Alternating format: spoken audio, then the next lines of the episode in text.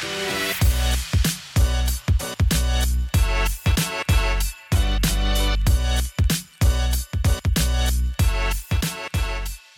salutare, eu sunt Cătălin și tu tocmai asculti Some News, doza ta zilnică de informații de care ai nevoie ca să-ți începi ziua. Eu zic să trecem la treabă.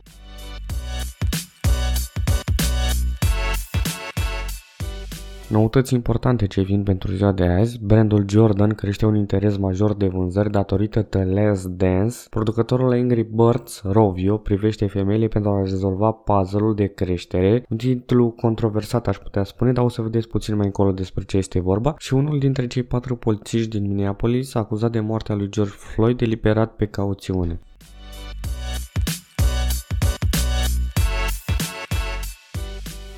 Brandul Jordan de încălțăminte de basket de la Nike a obținut un interes major și de vânzări datorită Teles Dance, un documentar format din 10 părți care a fost lansat în mai. Documentarul coprodus de Netflix și de Walt Disney aruncă o privire mai atentă asupra pictogramei NBA Michael Jordan și a echipei de basket Chicago Bulls din 1997-1998.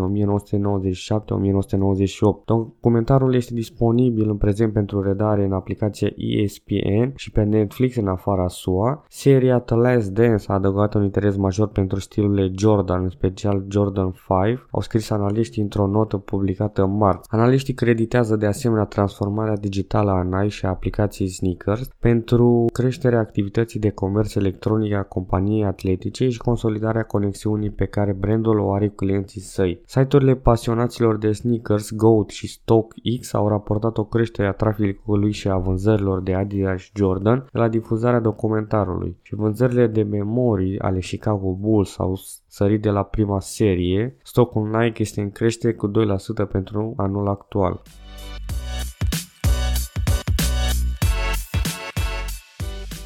Rovio Entertainment a lansat miercuri Small Town Murders, un joc de puzzle destinat femeilor de peste 35 de ani, în ultima sa încercare de a-și reduce dependența de Angry Birds. Un joc al firmei finlandeze combină o narațiune despre misterul crimei cu așa numitele 3 puzzle, un joc inițiat în 2012 de King's Candy Crush Saga. Rovio a căutat să se diversifice înainte, lansând 3 jocuri care nu erau teme Angry Birds din 2015, dar niciunul nu a devenit hituri globale în același mod ca și blockbusterul său din 2011. Vedem jocul Small Town Murders ca o oportunitate de a ne extinde portofoliul pentru diferite tipuri de jucători și de a spune povești diferite, a spus șeful Puzzle Studio Rovio. Rovio, care a listat în 2016, realizează un venit trimestrial constant de jocuri de aproximativ 60 de milioane de euro, 68 de milioane de dolari în ultimii ani, în mare parte din jocurile Angry Birds. Dar câștigurile au fost afectate de creșterea costurilor de marketing și de platforma sa de de jocuri 5G Hatch, la care Rovio nu a atins interesul dintre investitorii pe care îi sperase. Până acum jocurile lui Rovio au fost populare în rândul copiilor, dar acum visează adulți cu mai mulți bani pentru a cheltui în achiziții în joc, cum ar fi mișcări suplimentare sau vieți pentru a continua să joci. Femeile în vârstă de 35 de ani și mai mari sunt principalul public țintă al Puzzle Studio. Am văzut că femeile din această categorie de vârstă joacă cel mai mult acest tip de jocuri și, de obicei, au posibilitatea posibilitatea de a cheltui bani pentru jocuri, au spus cei de la studio pentru Reuters.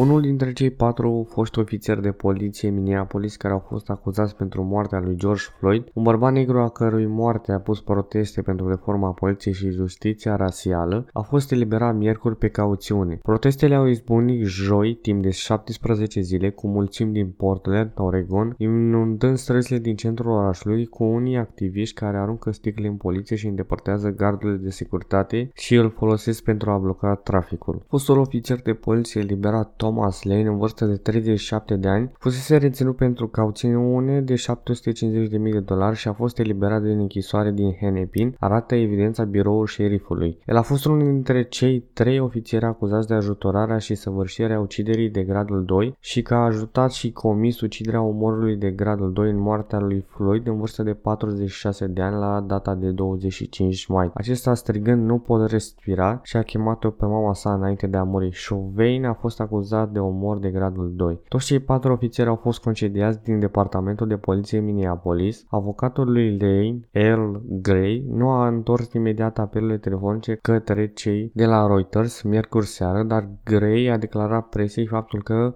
Clientul său a încercat să-l ajute pe Floyd. Gray a mai spus presei că Lane a fost doar în a patra zi pentru a lucra la serviciu de patrulare și Chauvin a fost ofițerul său de pregătire căruia a trebuit să se supună. Ce trebuia să facă clientul meu doar să urmeze ce a spus ofițerul său de pregătire. Gray a spus într-o audiere în instanță, au raportat Forbes și alte mass media. Avocatul lui Chauvin nu a fost disponibil imediat pentru comentarii. Mulți dintre cei care s-au alăturat celor mai mult de două săptămâni de proteste au solicitat interzicerea reținerii de sufocare și alte metode de reținere utilizate de poliție. Poliția a fost de asemenea criticată pentru tactici grele împotriva protestatanților în diverse locuri. S-au înregistrat utilizarea fără discriminare a gazelor lacrimogene, a grenadelor flashbang, precum și a multor incidente în care poliția lovește protestatarii cu bastoane. Protestele au cunoscut mai puține confruntări în ultimele zile persoane, însă în Portland, unii de mulțime au aruncat sticle în poliție și au tăiat un gard lângă Curtea Federală, a spus poliția pe Twitter, avertizând că infractorii sunt supuși arestării. Nu era clar dacă arestările au fost făcute peste noapte, dar poliția din Portland a replicat că mulțimea s-a împrăștiat pe cont propriu. Presa a raportat anterior o aglomerație de peste 1000 de persoane în Portland, solicitând demisia primarului. Chauvin rămâne în închisoare în locul unei cauțiuni de 1.250.000 de dolari, ceilalți ofițeri rămân în pușcărie în locul unei cauțiuni de 750.000 de dolari, fiecare acuzat de ajutorare și comiterea crimei de gradul 2 și de a ajuta și a comis un omor din gradul 2. Următoarea audiere a lui Len este programată pentru 29 iunie, iar avocatul său intenționează să depună o moțiune pentru respingerea acuzațiilor, a informat presa.